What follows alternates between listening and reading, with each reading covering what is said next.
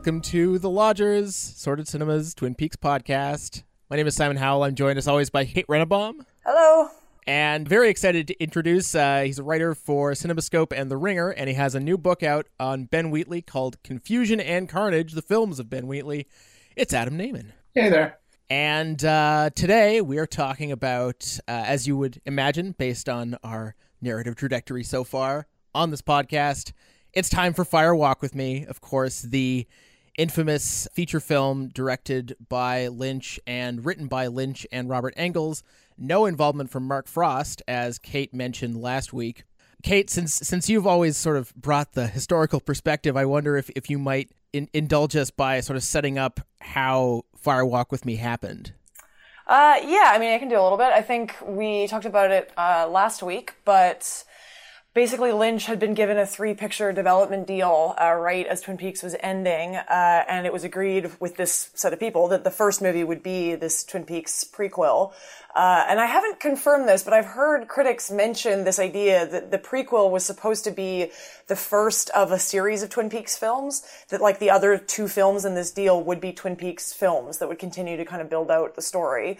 Um, I, I, don't know if that's actually true or not, but anyway, so he was given this money to do the film, um, set out with Robert Engels to write the screenplay, and then proceeded to approach the cast to ask the cast to be part of it, and kind of was met with very mixed results from the cast. Uh, Sherilyn Fenn and Richard Beymer and a couple of other uh, bigger people I'm going to forget right now turned it. Oh, Flynn Boyle, most obviously, turned it down.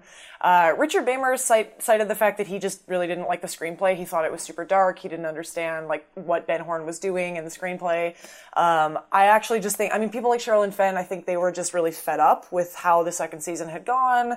Uh, I mean, nobody, people are very polite about it now because I think Lynch has, to his credit, like rebuilt a lot of the relationships relationships that, that got into trouble uh, in that latter part of season two, but a lot of people felt very abandoned by both him and Frost and that they'd sort of been left with this show that had tanked. And so I don't think they were super happy to get back on board for a film. So Lynch only sort of got about half the cast. Um, but we can we can talk about this more later. Uh, for people who've been able to see the missing pieces sequences, there is a version of Fire Walk with Me that actually has many more of the original cast in it than are in the final version of the film. But that was only really confirmed uh, three years ago when the missing pieces came out. So hmm. anyway. Now, Adam, again, thanks for thanks for joining us this week. I, I guess it's it's no secret that you know obviously the film was critically trashed at the time. It's undergone like a massive reevaluation over the last few years. Why do you think that is? Well, I mean, part of it, I'll I'll I'll do the skeptical thing first. I'm not skeptical of Fire Walk with Me. I think Fire Walk with Me is great. I think it's one of the two or three best Lynch features. But like, we're just definitely living in a moment where anything that provokes a strong, harsh reaction is instant grist for the sort of reevaluation mill. Particularly, mm-hmm. there's a couple of reasons for that. I mean, it, it's always nice to to make it seem like you are seeing something that a bunch of people missed. I mean, I know of what I speak here because I wrote a book on showgirls. Like that's exhibit today. Actually, showgirls and Fire Walk with Me had somewhat similar responses. The showgirls, of course, didn't show it at Cannes, but they were both examples of of movies by previously respected and acclaimed directors that were seen as them kind of going off the the rails. So I think that there's just sort of a culture of of, of reevaluation, a culture of, of misunderstood masterpieces. It's a way of asserting one's own, you know, critical acuity and doing it all over the backs of people who were wrong 10 or 15 or, or 20 years ago. But I mean, also, it's not hard to understand why a movie like that wasn't popular because it's very hard to watch and it's very hard to take. Yes. It's very hard to like.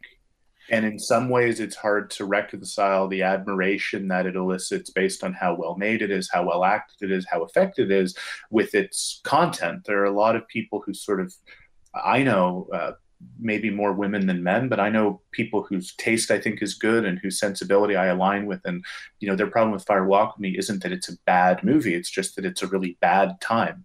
And they're not sure that the skill and the, the, the vision that it's made with you know um, rehabilitates that or, or or or or redeems that.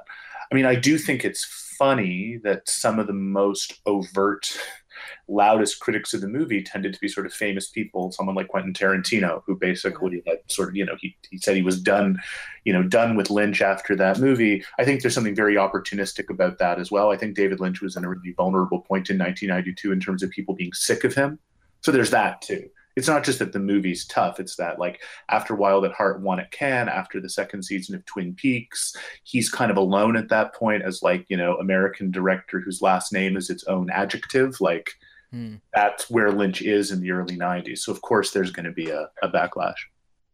Yeah, it's interesting trying to. I, I, tried to review some of the criticism that came out in, in the in '92 in the wake of its playing at Cannes, and it's it's fascinating to try to chart this because, like as you say, Adam, there there was a very clear um, response that had to do with people's relationship with season two of the show, and it's quite funny because the critics tend to tended to really bash Fire Walk with Me by both saying that it was it was such a radical departure from the television show that that's why everybody hated it. And then on the other hand, critics tended to say it did exactly what the TV show and it did and it was sticking way too close to what the TV show was doing and therefore it was uninteresting and repetitive and Lynch just doing the same thing over and over again, uh, which is hilariously contradictory, of course. But I, there was really a, a, sense, I think, in which, um, Fire Walk with Me was set up to fail from the beginning. People were already really frustrated with Lynch over season two and uh, and Wild at Heart and just sort of being everywhere. He was on the cover of Rolling Stone magazine with Isabella Rossellini. He had been such a big deal, and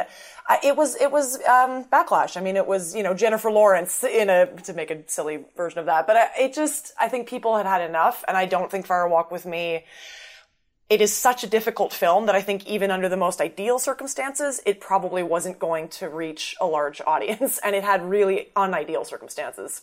Yeah, I, I would agree. And I, the only thing I would add is that it's again it, we're in this moment where the early 90s where i think the three of us to varying degrees and ages kind of came of age right? Like not just in terms of seeing movies but reading criticism and, and participating in some kind of cinephilia. Like people have made the argument that twin peaks was sort of the start of fan culture and if the internet had existed in 1992 the way it does now there would have been deep dives on twin peaks every day. Now we have those deep dives on twin peaks just delayed. I mean i can't think of a movie mean, or I, let's just say I can't think of a director who's more conducive to the deep dive. Let's really get into the movie style of criticism, and that just also didn't. It's not that it didn't exist in 1992, but it wasn't prevalent, yeah. right? I mean, most of those reviews, if you went back and read them, those are 800 word pieces. Yeah, exactly. Yes. At most. Yeah. At most. So it's a movie whose virtues and flaws, if, if you if you see it as a flawed movie, they, they take some time to unpack. And I can totally understand the short version of someone's reaction from Cannes being like, I really hated watching this, so it's bad. I got to yeah. watch it now today. So enough of enough of this. That's probably the best opening we're going to get to take a deep dive and really get into the movie. I guess the film has a reputation quite deservedly as being difficult and hard to watch and just really sort of punishing, but doesn't start out that way. It starts obviously with this, you know, roughly 20 minute ish prologue, of course, with uh, Chris Isaak and Kiefer Sutherland and David Bowie and all kinds of off the wall zaniness. Well, I have thoughts on this and I want to test them against Kate because while I'm very familiar with Lynch and a big fan, I am far less of a Twin Peaks authority. And when I did a course on Lynch, I even conceded that when I was lecturing. I'm like, Twin Peaks the series not my my favorite. So my theory, and I'll just float it in a kind of short way, and then Kate, you can jump on it and tell me if you think it's, really wrong. I think everything in that first 20 minutes, starting with the smashed television, which is a you know pretty memorable image, it seems to me like he's it, it's very contemptuous of the show the popularity of the show, and if not the fan base of the show, like just a, a kind of approach to Twin Peaks. And I think it's perfunctory in a way that's really funny. It's like, here's another town, here's another crime, here's other detectives, here's Lynch himself controlling all of it. You know, like Lynch is the one playing the FBI director, sending these guys on assignment. And I feel like even when they're decoding the the behavior, you know, with the lipstick and the dancing, it's it feels like a parody yeah. It feels like a kind of self parody, but the reason that I'm not sure I believe that is because we all think David Lynch is totally earnest and totally above the idea of, you know, of, of irony. Mm-hmm. So you know, I, am not sure I'm satisfied with that take on the film, but it's how I've always seen it that you kind of get through the Deer Meadow stuff, and then you have the actual movie that matters. Yeah, I mean it's interesting. Well, I mean, I'll, i can give the audience just a bit of a um, again backstory that that gives a bit of a reason as to why they ended up structuring the film with this very clear sort of demarcation at, at I think about the 30 minute line. Uh, and some of that was that in the original version of the screenplay, they'd written all of it around uh, Cooper. They'd written all of it around Kyle MacLachlan. Kyle MacLachlan was going to be the main character for a good chunk of the film. And again, because MacLachlan was uh, maybe unhappy with the way things had gone in season two, uh, after some convincing, first he'd said no entirely, and then after some convincing, he agreed to do a week. Uh, so they only had a week with MacLachlan. So they went back and rewrote the screenplay, and you get the smaller things that you have with him. But then they were sort of led to this new character of Ch- Chet Desmond. And I mean, I think you once you know that, you can kind of think, oh yeah, maybe this was just sort of like a something they had to do, and it wasn't really that integral. I have to admit, after thinking about it for this podcast, I feel like I'm reading lots of people's very smart reviews about it. There are some really solid reviews of this movie that are out floating around now. Um, I do think that I have been convinced that there is actually some really valuable stuff going on in this inversion uh, that you get of the town of Twin Peaks in Deer Meadow, which I mean, I think Adam, you're right. Like, it certainly could read as, as just a sort of like iteration of you know the, this generic stuff that you expect to get in these kinds of things. But there also is a very clear way in which it is it is like a mirror image of Twin Peaks. Um, you know, the the cops are awful. They're met like the, these local sheriff people are terrible. They're met with such hostility and aggression, and everything is sort of cold and too bright. And you know, it's all it, it it's not, it is in many ways the opposite of the town of Twin Peaks. And, and at first you just sort of think, okay, well, whatever, maybe that's just a thing. But thinking about it in relation to the rest of the film, and, and we'll get into this more as we go forward, but in a lot of ways, the remainder of the film ends up functioning as the inverse image of the television series. And this is most obvious in the fact that in the television series, Laura Palmer is an object. She is, she is missing from what happens. Everything is about everyone else's reaction to Laura as this absent force. And then the movie is all about Laura as a subject. Laura is, is, her viewpoint is the thing that shapes everything. And I actually think opening with a town that is meant to be an inversion of everything good about Twin Peaks reflects really interestingly on this subjective experience that Laura has of Twin Peaks. I mean, I think in a lot of ways you could sort of simplistically say Deer Meadow is how Twin Peaks is for Laura. It's not this sort of wonderful, lovely place of pie and chocolate. It is a lonely, crushing, mean, awful place. And so I, I, I feel like I've been convinced of that as an integral element of the film. No, and I mean it's an interesting point because, of course, one of the simultaneously like thematically sophisticated and also pot boilery silly tropes on the TV show is that there's a twin right yes. you have a Laura, and then you know you have you have a double role so you know um, I, I, think that you can get a lot of mileage out of duality with certain directors and lynch is definitely one of them that idea of mirrors and types and and and you know um, people with with dual personalities especially is, is, something that's constant in his work. So yeah the idea of, of, of deer meadow as a twin of twin peaks the way maddie's a, a twin of laura. When you mentioned laura being an, a, an absence or kind of just a structuring device in the series versus the movie focusing on her that's true and it's why one of my favorite things it's almost in the moment that the movie transitions from the deer meadow to the twin peaks stuff is her photo in the glass case in the school. Mm. Lynch loves that image. Like that image is in The Elephant Man. It's um, Merrick's mother in The Locket. It's the beginning of Dune with Virginia Madsen's floating head. He loves these floating female heads sort of in space or framed or, or, or enclosed. But that image of Laura Palmer, is it a prom homecoming photo, Kate? Yes. Yeah. yeah. It played over the original credits of the show for the entire run. Yeah. So we see, I think it's Bobby looking at it and the movie is going to sort of really complicate that gaze by sort of just you know, she's not a photo anymore. She's in full motion. And and yeah. yes the shift in point of view comes to to her. And you know obviously the most horrendous moments of the movie are literally coded from her point of view. They are things that she sees. It's a really really sophisticated switch and the filmmaking just kicks into gear about half an hour in and i just love it. It's remarkable to me that the film was ever going to be organized around Kyle MacLachlan because I mean, Sheryl Lee is not only maybe not the best performance in a Lynch film, but certainly very, very close to it. But more than that, this is a film that's powered by a performance more so than any other Lynch film, I think. I mean, maybe with the exception of Laura Dern and Inland Empire, I think that's maybe the only other one where I would I would say there's something similar going on there. But I do think that Sheryl Lee maybe shows Lynch here the the value of of doing that kind of work, right? Of um, centering something so much around an individual's performance, and I. I do think I mean think Sheryl Lee is amazing in the film. Like she is she is really really stunning and it is not easy work. And one of the things that I found maybe the most dispiriting about going back and reading the original um, a lot of the original criticism around it was uh, and again, I, I, mean, I think Adam is, is being very fair-handed in terms of reminding reminding us all that critics were writing from their moment, and, and I don't mean to throw any particular critics under the bus, and I won't. But there is a, a kind of remarkable sense in which the film Fire Walk with Me, when you feel like you are in sync with it and it and it makes sense to you as a viewer, is because it is asking for a certain kind of empathy, right? It is asking for a willingness to be in the shoes of someone going through one of the most horrible sort of lives ever to have been led.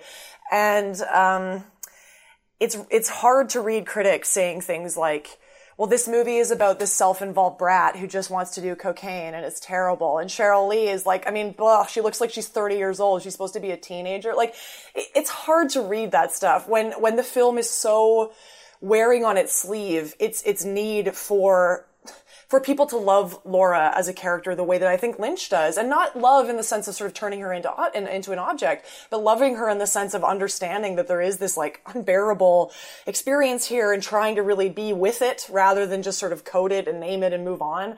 And yeah, anyway. Well, one of the, I mean, again, it's the, the word empathy is interesting because there's one hand on which I completely agree with you and I think that the film is finally a triumph of that kind of empathy, both within its story, you know, that the the emotional uh, work and sacrifice that a character makes, and then also, you know, empathy for the viewer. But on the other hand, you know, that empathy is the flip side of an incredible cruelty that comes out yeah. of driving Laura's situation in the first place. And I, I, know that when True Detective, the TV show, came out, which I had a certain amount of time for when it started, and then found disappointing, you know, as it went along. But people wrote that one of the things you can trace back to Twin Peaks. Uh, Simon and I were talking before we started recording about this idea of you know fan culture and Twin Peaks being at the center of that, but also just the the trope of the beautiful dead girl. And I mean, look, it's older than Twin Peaks. I mean, you have like Laura, for example, the the the film with Gene Tierney. I mean, there are other movies that deal with these images of, of unknowable, you know, dead women. But it's interesting to sort of ask, you know, can that empathy exist without the cruelty of creating someone like Laura in the first place? You know, a character who's who's either um, you know a, a, total innocent or a total you know seen as a total whore, which is a really really traditional binary for female behavior. Uh, a, a, woman who often appears hysterical, a woman who spends a lot of her screen time being menaced or abused. Again, I'm not saying this you know in a way of, of critiquing it. If anything, I'm saying this is all a compliment to, to Sheryl Lee's acting because. Yeah I remember someone wrote, it might have been the David Foster Wallace piece on Lynch when he's making Lost Highway, but someone wrote, like, Sheryl Lee deserved an Oscar just for coming to set.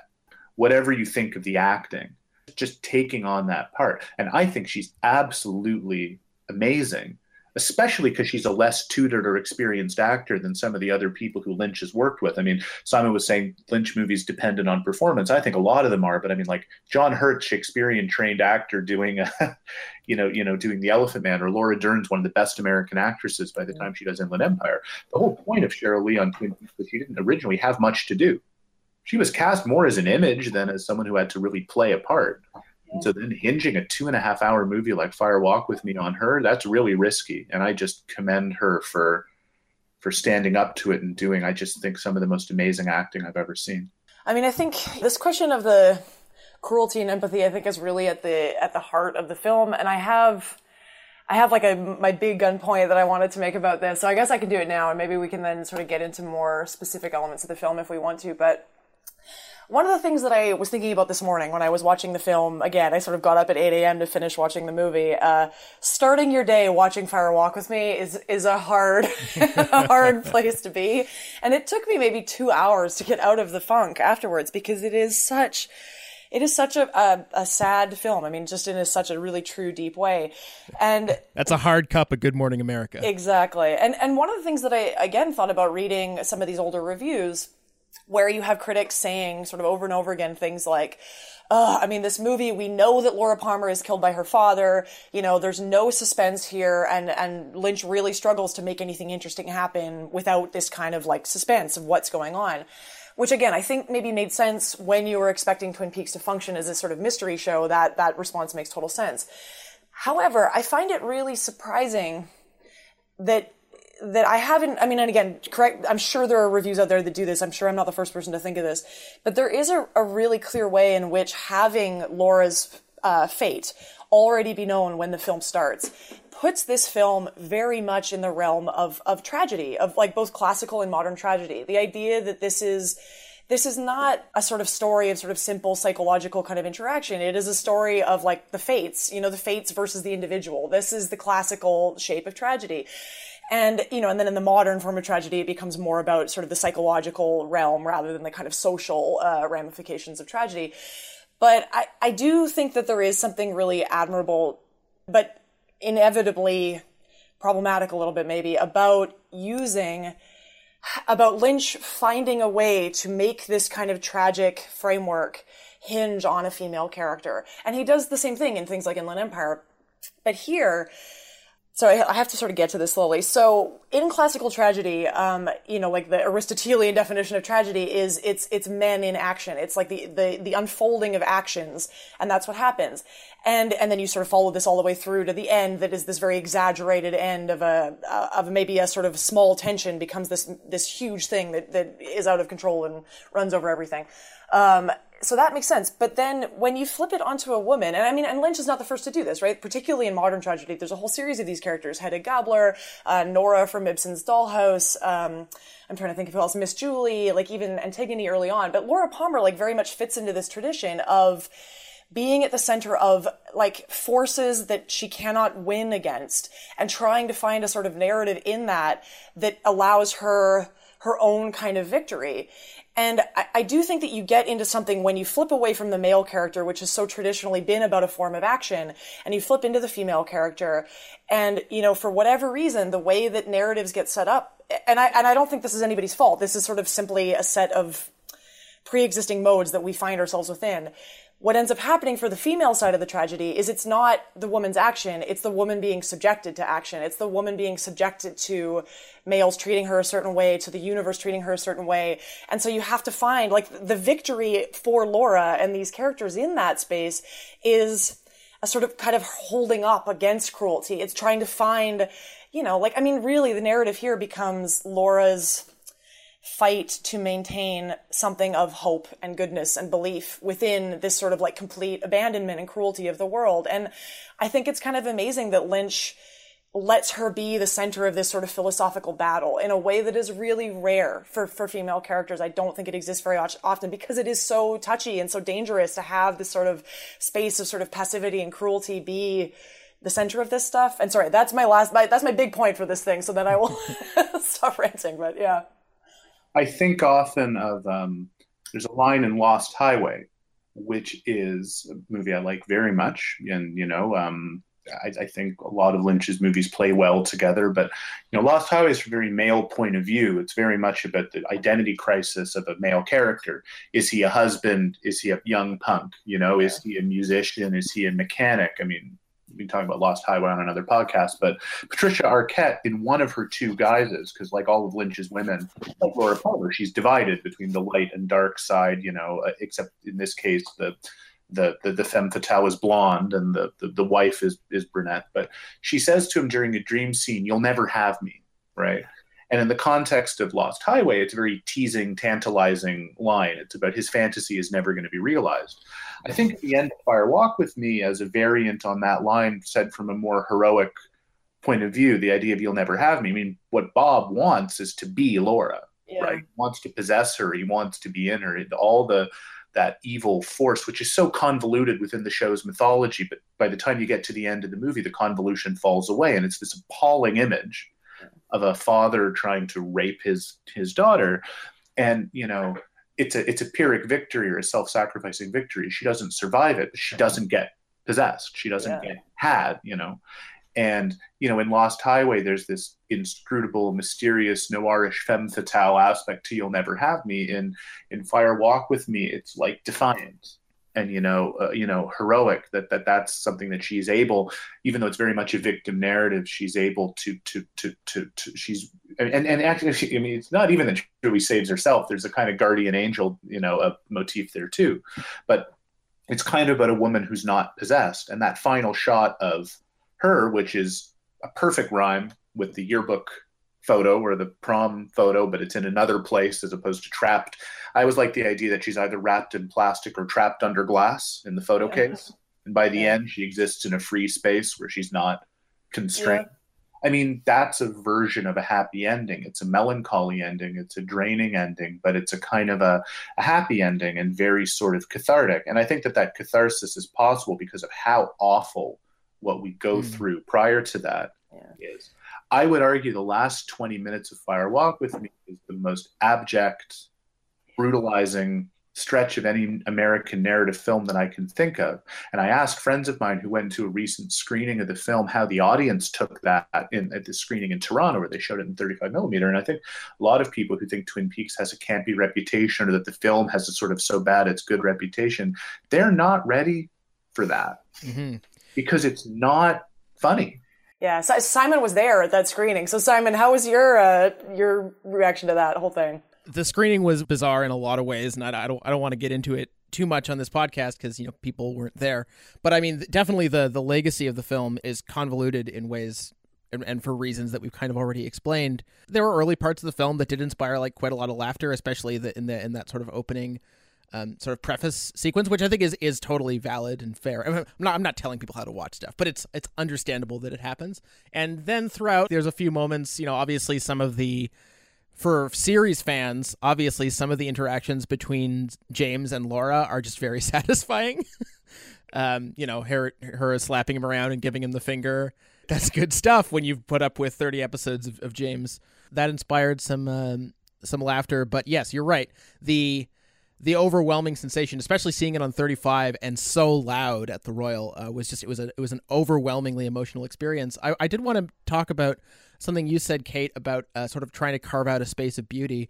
Um, I didn't go looking for queer readings of Fire Walk with Me, um, but they must exist because something I'd totally forgotten about is the fact that the the Laura and Donna relationship is very much sort of the emotional heart of the film in terms of interrelationships, much more so than anything with her and and Bobby or God forbid James. Um, and uh, I think it's really it's the the casting of Moira Kelly is fascinating to me because first of all, I think it's a shame that Lara Flynn Boyle missed out on the film because the material that Donna gets in the film is a lot more interesting than most of what Donna got to do in like the entire second season. So it's sort of tragic to me that she didn't get to be in, a part of the film. On the other hand, Moira Kelly has this. She doesn't really look anything like Lara Flynn Boyle. In fact, she has this much. She, her features are a lot softer, almost like doe-like. Having her play Donna versus you know like the way that she comes across on screen versus she makes Lara Flynn Boyle by by comparison seem like really stony and and self possessed. And in a way, having her play Donna it actually feels right in a strange way. Like obviously it's it feels like like I'm justifying like uh, you know a a necessary production decision, but it has sort of um, that recasting works for the transition that Donna's character presumably has to make after these events unfold. And I and I will just add quickly, don't be surprised if a third actress plays Donna in the new series because Lynch has talked about this film being important to the uh, you know sort of central to understanding this this rebooted season and Donna is so central to this film that I can't imagine she wouldn't be represented in some way.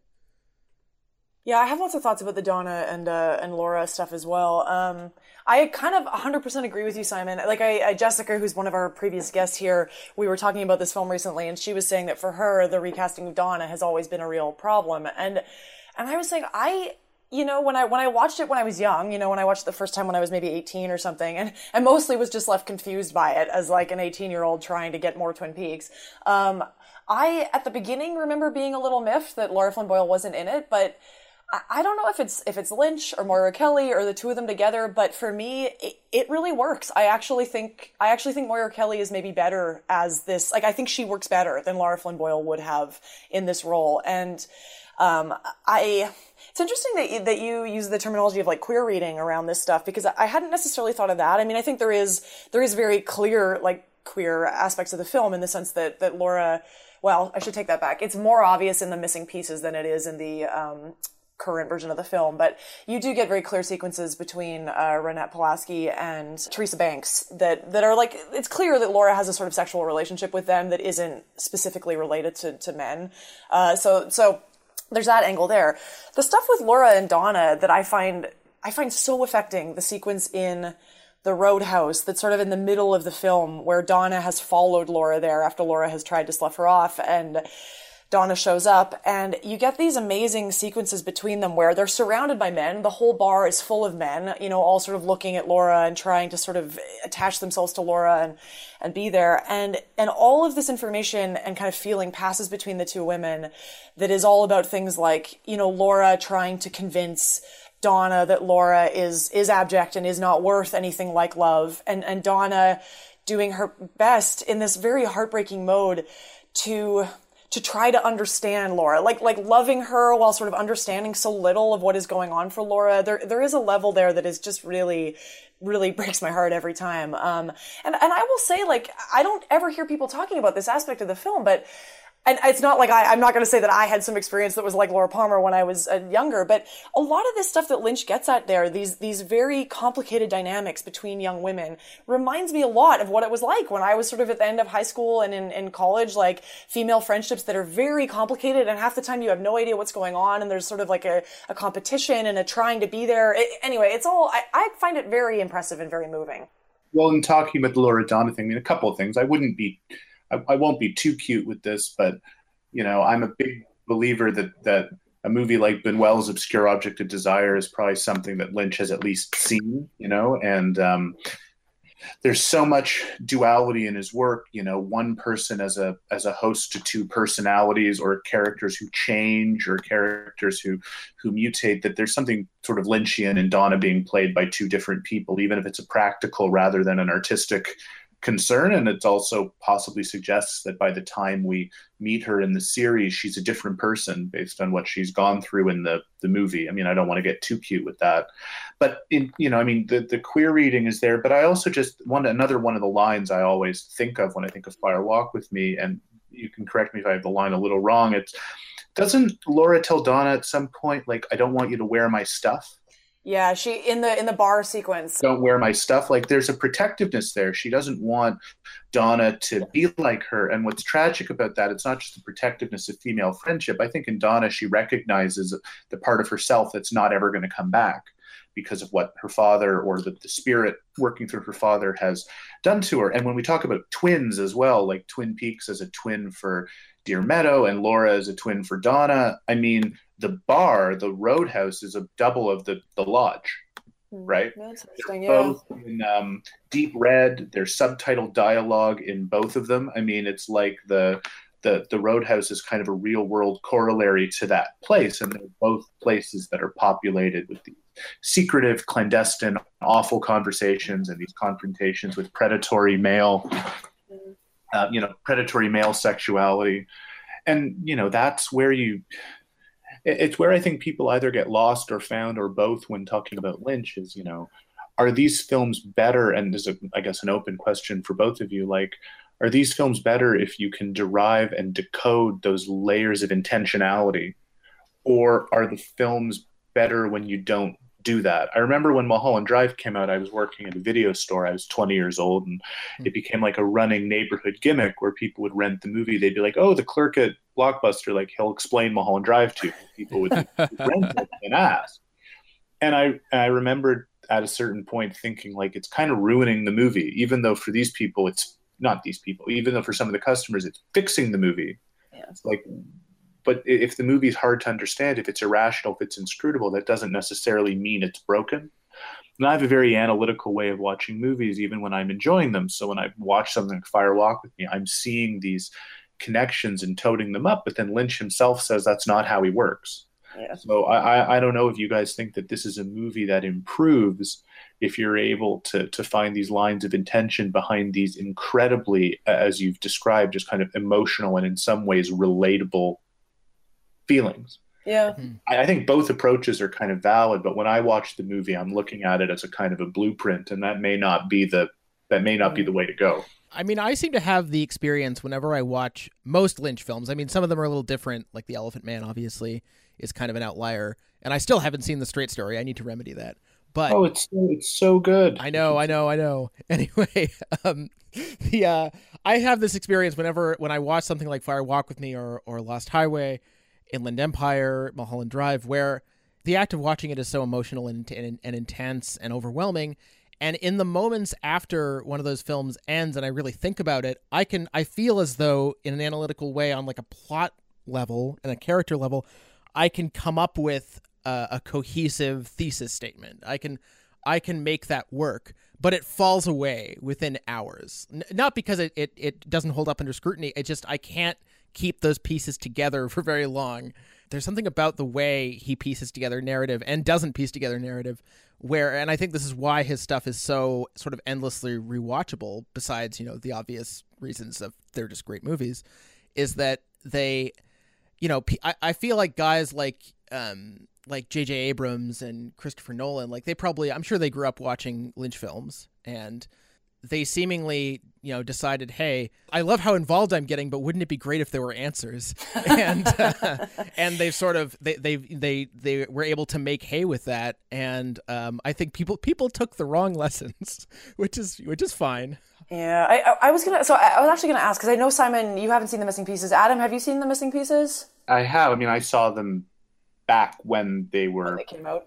when they were unleashed. But yeah what were you gonna yeah. ask well i so i was uh, i reviewed them as well along with these. And for people who are uh, just interested if you can i highly recommend tracking down a copy of the missing pieces. They are in and of themselves pretty stunning but you you really do get Lynch really was aware of some of the things that people were later angry about the film not having. The the um, the missing pieces really do fill in a picture of a show that had a little bit more of a relationship to the television show. You get you get like 15 characters in it that aren't in the movie, and you get a little bit more of the humor, a little bit more of the stuff that relates to the television show. Anyway, you also do get a, a, a number of really truly amazing sequences that play into things like Laura's sort of battle with this these um, figures and and like this idea of the angels abandoning her. And so there's some amazing stuff there.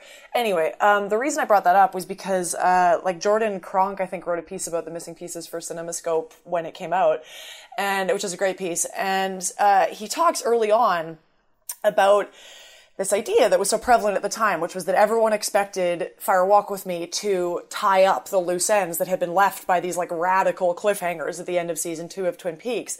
And of course, the show doesn't do that. And and Cronk points out very rightfully that I think any people who are expecting that we're maybe missing something of the ethos of the show, which ha- which has always consistently been, and it's of a piece with Lynch's sort of overall project, which I think is to really to both use labels and expectations and and answers, but then always to undo that and always push back against that. And I, what's funny is if you watch the missing pieces, there is actually a final missing piece that extends uh, the sequence with Coop in the Great Northern Hotel room that ends the finale of season two. Lynch went back and shot more for that, so you get a little bit sort of more expansive. But the interesting thing is that what that means then is the entire four and a half hour original four and a half hour cut of Fire Walk with Me ends taking you back to the exact same place where season two ends with no answers, right? Like there's been no forward narrative movement. Instead, it's always this kind of returning and unpacking and finding everything in it that pushes against this sort of neat narrative wrap up. Yeah, I've, I've, uh, I've, I've, absolutely, and it's it, it, one can only imagine what the response would have been if the film had been released in that form 25 years ago. I mean, if people were frustrated with what it was, I think they would have been even more so if it had just thrown the idea that we have literally gotten no further in the audience's face. Yeah. Lynch too, it he complicates the idea of control because a lot of his career and work is there's there's salvage aspects to it. I mean, Mulholland Drive was a salvage project. I mean, a, I mean, everyone knows this, but you know, a failed TV pilot that he radically reimagined into a into a film. There was extra stuff for Inland Empire. You know, I mean, even a film like Blue Velvet only came about in the form it did because of the disastrous experience that he had with Dune. So it's it's one of the reasons that putting Lynch in that category of, of these kind of controlling every inch of the universe is mapped out auteurs, which is how we think of people like a Kubrick, or certainly like a couple of people you just mentioned, like J.J. Abrams, who never met a mystery that he's not going to explain to you a hundred times over in the end, or yeah. or someone like Christopher Nolan, who you know creates the most ordered you know geometrically precise dream sequences of all time because he doesn't have an uncanny bone in his body. You know he, he doesn't he, he doesn't have an inscrutable thought in his head. He's, he's, mathematically inclined. Um, you know like lynch doesn't fit that. And i truly do think that lynch has pursued some ideas that he probably doesn't end up thinking are that good but twin peaks universe just keeps sucking him back in. Yeah. he does not said, why don't I re-encounter the world of Blue Velvet? Yeah. You know, or or how's Betty doing in in Mulholland Drive? You know, I mean, Lost Highway. There's unanswered questions. There's unanswered questions in Inland Empire. Twin Peaks seems to be a real kind of primal scene for him, and I'm still getting my head around the fact, as Simon was saying before we recorded, that there's like 18 more hours of this coming. Yes. You know, is, it's yeah it's really something and i'm not sure how i feel i don't know about you guys but whether i'm excited or or trepidatious or wondering especially in light of a movie like fire walk with me how much more can you do with this mm-hmm. and i'm not a lynch skeptic i'm a lynch lover basically yeah. but i mean really Adam, did you? I can't remember. So, so do you? Did you know how season two ends? Like, are you kind of up to date on that plot line? Because there's sort of a different plot line that was set up at the end of season two that's actually quite separate from the Laura stuff. Oh, you mean am I, am I, familiar with the show? Yeah, I mean familiar yeah. with it to the point that I watched it once, but mm-hmm. you know I'm not. Uh, why? What were you going to say? Well, just I mean this this question of um, sort of re-centralizing the narrative on MacLachlan with this idea that that Cooper becomes the new Bob inhabited figure and, and setting all that stuff up. And I mean I'm I'm very interested to see where that goes. I personally I'm going to be fine with the new Twin Peaks if it's just like Inland Empire Redux for 18 hours. Like I, I, I have so little expectation about what it's going to be that I think I'm going to be interested no matter what. But I, I do, I am a little trepidatious about how that's going to go over with um, humanity at large for Lynch. uh, but, but I did want to say though about this, this point you were making, Adam, about um, you know, Twin Peaks being something like a primal scene and, and Lynch wanting to go back to it. Uh, like this is one of these things that I think people have talked about in different ways, which is that what Lynch really loves and what he does really well with is these kind of spaces where he doesn't he feels like he can really live in the space and just sort of explore that from the perspective of being in it. And and that works both with twin peaks as an open-ended narrative right? I mean this was what attracted him in the first place the idea that which quickly turned out to not be true but that he felt at the beginning like television would be something where he didn't need to wrap up a story. It could just continue on in all directions. That was one thing. And then you have a kind of interesting other version of that with inland empire where he spends what six seven years filming a movie almost as if it was a tv show where he was filming an episode of it every sort of six months for seven years and then editing it into a feature. Um, so there is very, there's something clear about that, this idea of he likes being in the space.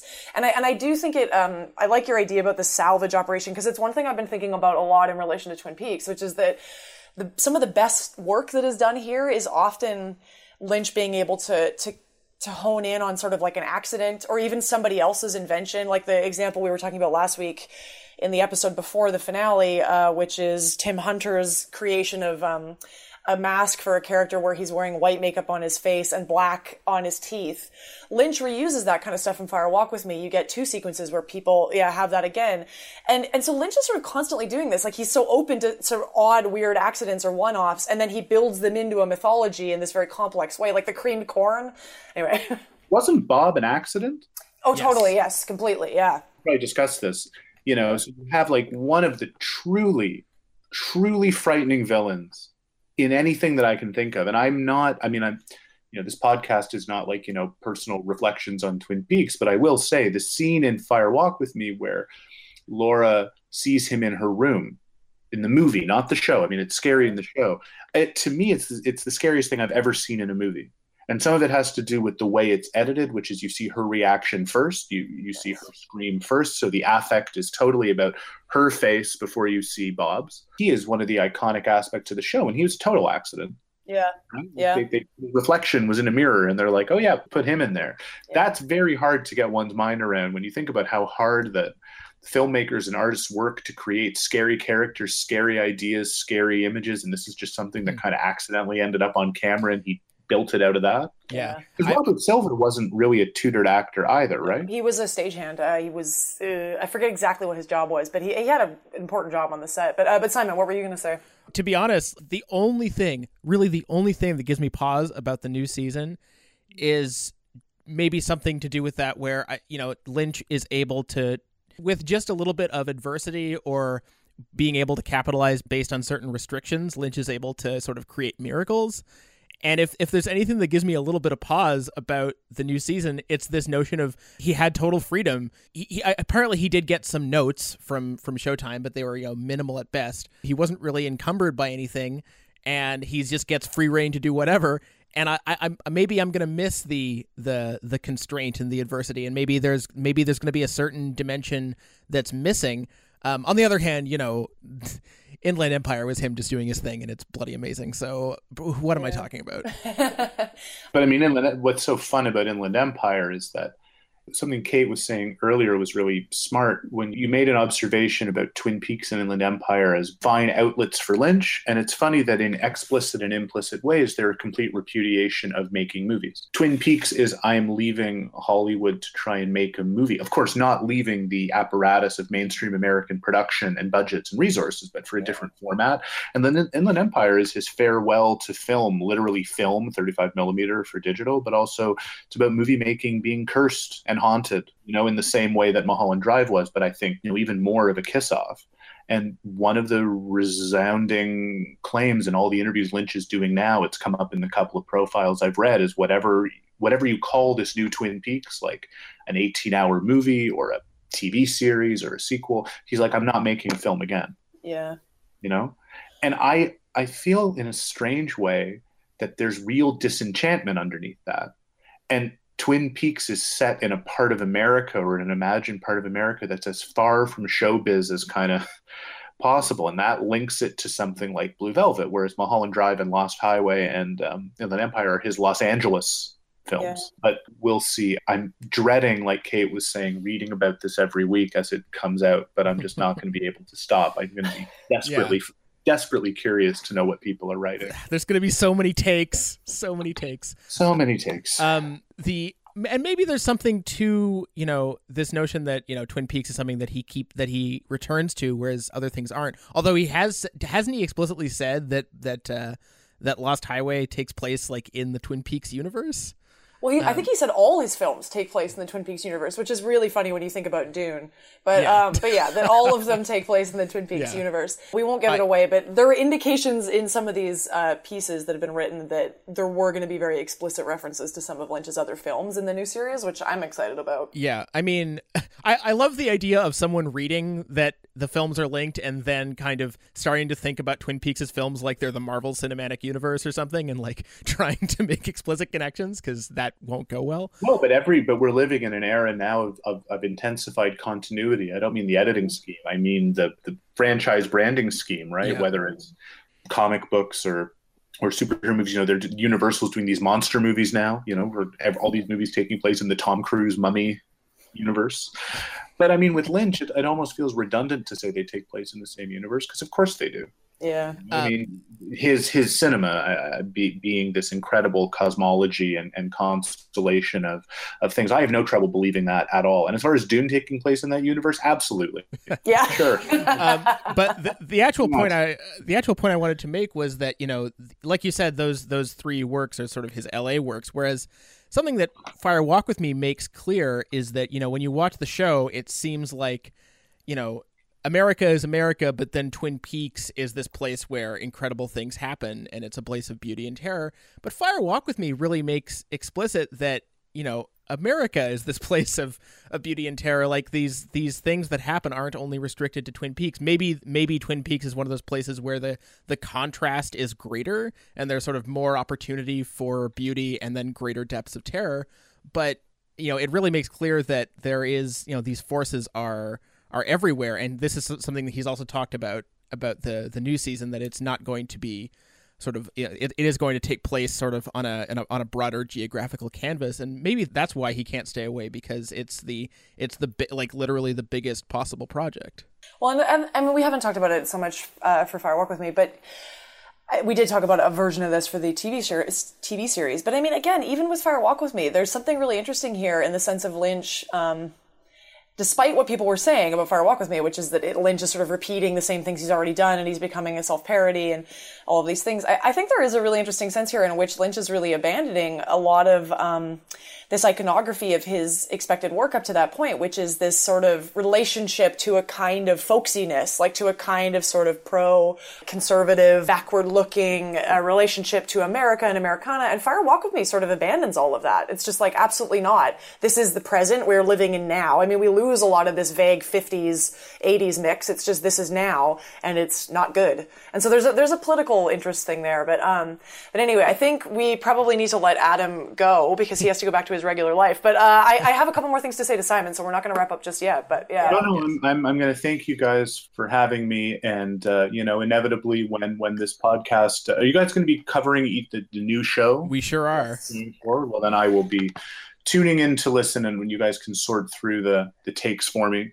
Um, again i'm sorry i got to bow out a bit early but uh, this was a lot of fun. Thank you guys for having me and you guys keep going. Do you want to give your twitter handle or anything for people to find you? yeah, yeah if anybody wants to find me on twitter i'm under bro from another. I tweet largely about the nba playoffs but those will be over soon uh, about being a new dad that's not going to be over anytime soon and I'll probably tweet about Twin Peaks while watching it. I think t- new Twin Peaks Twitter is going to be intense. You know, it's going to be something, some, some, something else. You guys follow Kyle MacLachlan on Twitter, right? No, I actually don't. Should I? He's a good account. Good. Yeah, I'm I'm I'm in the tank for Kyle MacLachlan. He's right. in Showgirls. He's in my favorite, you know, couple of Lynch movies. I mean, he's great. Yeah. His, his, Twitter account is is solid. So follow me and then follow Kyle MacLachlan. Kyle MacLachlan. Deal. Yeah.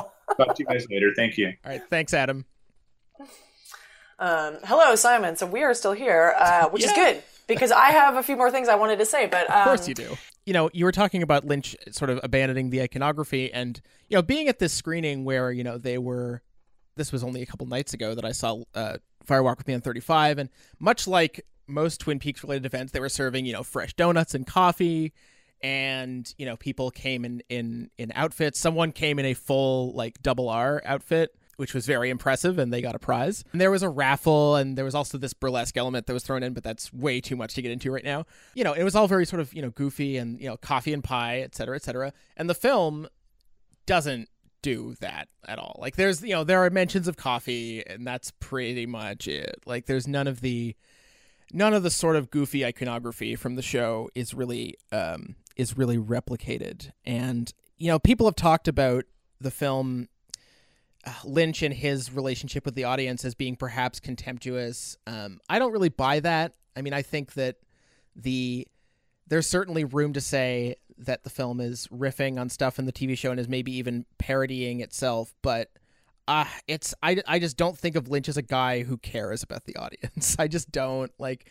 he he's he's not like a I think the classic example in, in TV would be someone like David Chase, the guy who uh, who ran The Sopranos, uh, who was very pretty open about the fact that he had contempt for major portions of the audience and made that very clear in the last few seasons. Um, and I, I've just never thought of Lynch as uh, in in anything he's said or in any art he's made as having that kind of relationship.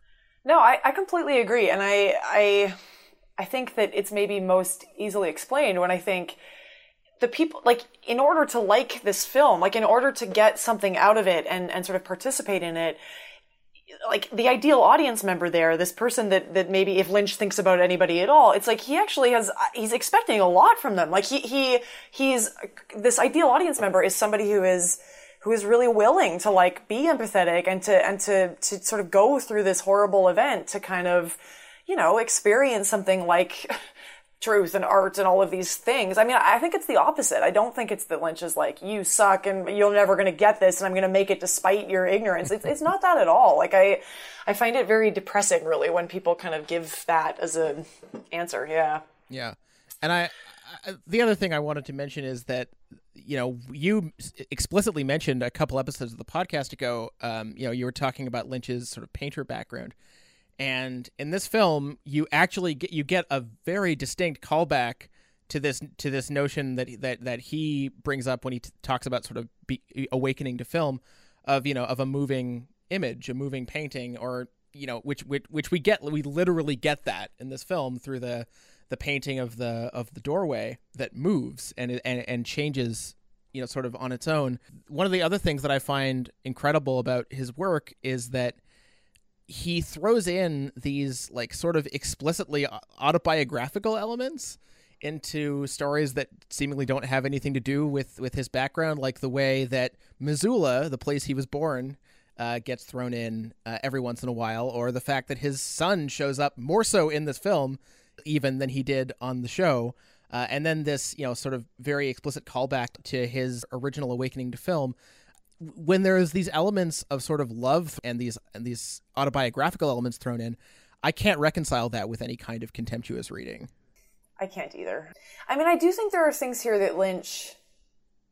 I think there's a way in which you can say that he. It's not that he's contemptuous for the audience, but that he is interested in maybe critically dealing, like, if not analytically, but like critically dealing with things that he considers to be problematic. And, and like I've said some version of this, uh, maybe early in the podcast, but is this idea that I think structures so much of what Lynch is doing, which is, he deals with these worlds. I mean, everybody, people tend to talk about it as if it's very clearly bifurcated, right? It's like there's the good and the bad. And there were a lot of critics that just sort of said this film is this like moralizing thing and it's very conventional and it's like judgments and so, and, which I don't agree with at all. And I, I don't think it's ever as easy as just saying it's, it's good on this side and bad on that side. As I've said before here, I think it's that Lynch is really interested in this idea that both things are always present. The good and the bad are always there. And yet there is a very intense, structuring, almost oppressive drive to only look at the good. And, and right. this is like, this is where a lot of this horror lives. It's not just, you know, it's, it's laid out so thoroughly here with Laura. It's not just that Laura is being abused. It's that she is completely isolated in her awareness of the abuse. Everyone else around her sort of seems to be like something is wrong, but they all look away. I mean, even Donna, like who is really trying and you love Donna for it, is, is just sort of structurally unable to see what is going on. And, and we haven't talked about it here yet very much, but one of the things that I think is really interesting about Fire Walk with Me is that you get, uh, Sarah. You get more of Sarah as the mother figure, mm-hmm. and you get some really unsettling sequences with Grace Zabriskie. You get a you get a dinner table sequence where Laura comes in and uh, in the chronology of the film, it's right after Laura has seen her father come out of the house and she's, she's realized that, that her father is Bob, maybe. This is one of these things that's complicated about the film is Laura is sort of continuously realizing that her father is Bob and then seeming to back away from it and then mm-hmm. realizing it again and backing away from it. But anyway, so she's seen her father coming out of the house and then you have this dinner table sequence, which, you know, is maybe not as brutal as the train car sequence at the end, but it is very difficult to watch. And it is um, Leland uh, telling Laura that she hasn't washed her hands, and then he gets right up close to her and is playing with her necklace and asking her if it's from her lover. And Sarah walks into the room, and you see Sarah react. She's immediately she walks in and she sees this like physical staging of them, and is sort of like, "Oh my god, what's wrong?" And immediately goes into this defensive mode of of this is happening again. And and you know that like it is it's an open secret in their house that Leland's behavior towards his daughter is not okay. And Sarah just it, puts up with it. Like Sarah is just quiet. And and I I realized watching Fire Walk with Me what a radical idea it is that Lynch simultaneously puts her in this position while also giving her clairvoyance. Sarah's also the person who see, who sees things that no one else can see, and yet she can't she either can't see what's happening right in front of her or she can't find the way to talk about it. And mm-hmm. I, I, find that so fascinating. Right. Or, you know, she's just like a re- like a regular traumatized person who Exactly, yeah. Who, you know, yeah, this is, you know, that's where the banal meets the the supernatural, right? Like she has these gifts, but at the same time, you know, she's she's just a person who is in like dealing with like the most intimate horrible possible you know circumstance and just and like you said sort of re re realizing it constantly and then not being able to accept it um, as as the truth because why would you want to accept it? Um, the since you mentioned, you know, sort of her gifts, I guess we have to talk about sort of the scene that most explicitly calls back to the series, um, and sort of we were talking about time travel and time jumps last week. There's an incredible scene of Annie showing up for approximately 20 Heather Graham getting about 25 seconds of screen time, maybe less, to tell her about Dale and what his situation is.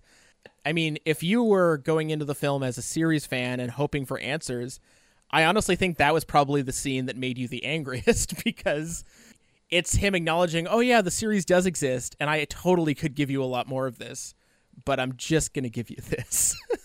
Yeah, it's actually really fascinating in the in the missing pieces. Uh, that sequence is elaborated on. You get you get more sequences with Annie, and what's really interesting in terms of this kind of time travel question is uh, in one of the last missing pieces um, in this expanded set of stuff that's happening around the moment when Coop is waking up in the Great Northern.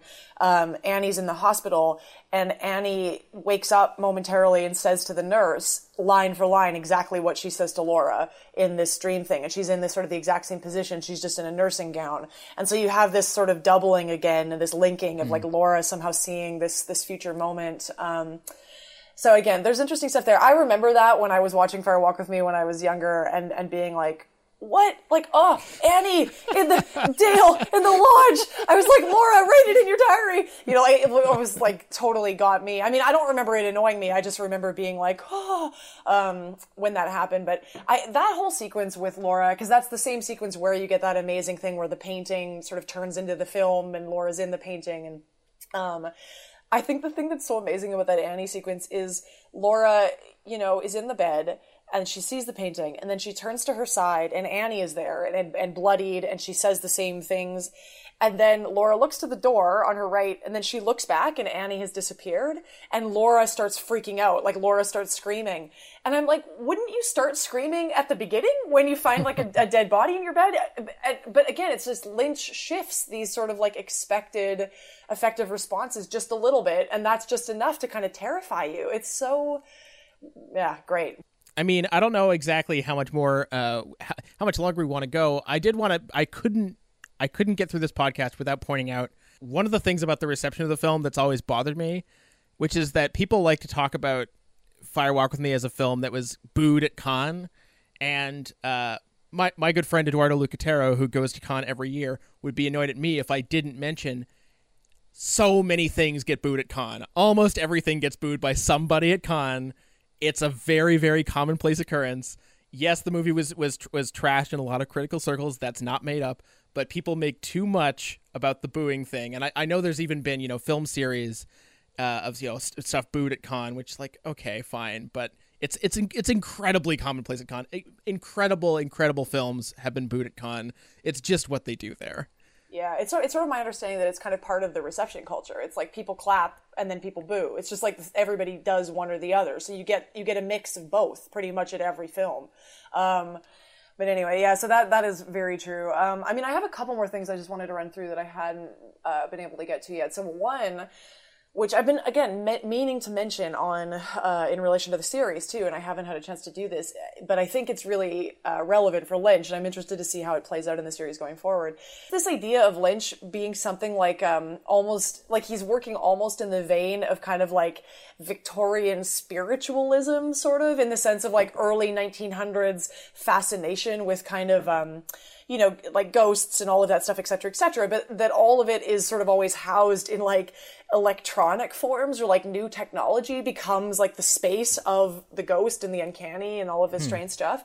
And when you start to watch Ferdinand Lynch's films, you realize very quickly that like, things like telephones and in in Fire Walk with Me and Twin Peaks, most famously, ceiling fans become this sort of crossover space of just a horror and nightmare, like mm. electricity, and I mean, and then in Lost Highway, it's like the videotapes, like all of these things. And here, the security camera. Exactly, yeah. And I was going to say, like in Fire Walk with Me, you get almost a framing device where static, uh, like televisual static, uh, as an object becomes a sort of interdimensional medium. And you, as you move from, like it's in the opening credits, but then also as you move from the FBI office into the convenience store space of Garmin Garmonbozia and all of this stuff. Um, and and so there's something interesting there because I mean I think like as Adam pointed out maybe at the beginning with this idea of Lynch hitting the television uh, is this sort of maybe screw you to television television audiences like maybe that's true in terms of an aesthetic sense but in terms of a kind of technological sense Lynch is also really fascinated in like a terrified kind of but very respectful way towards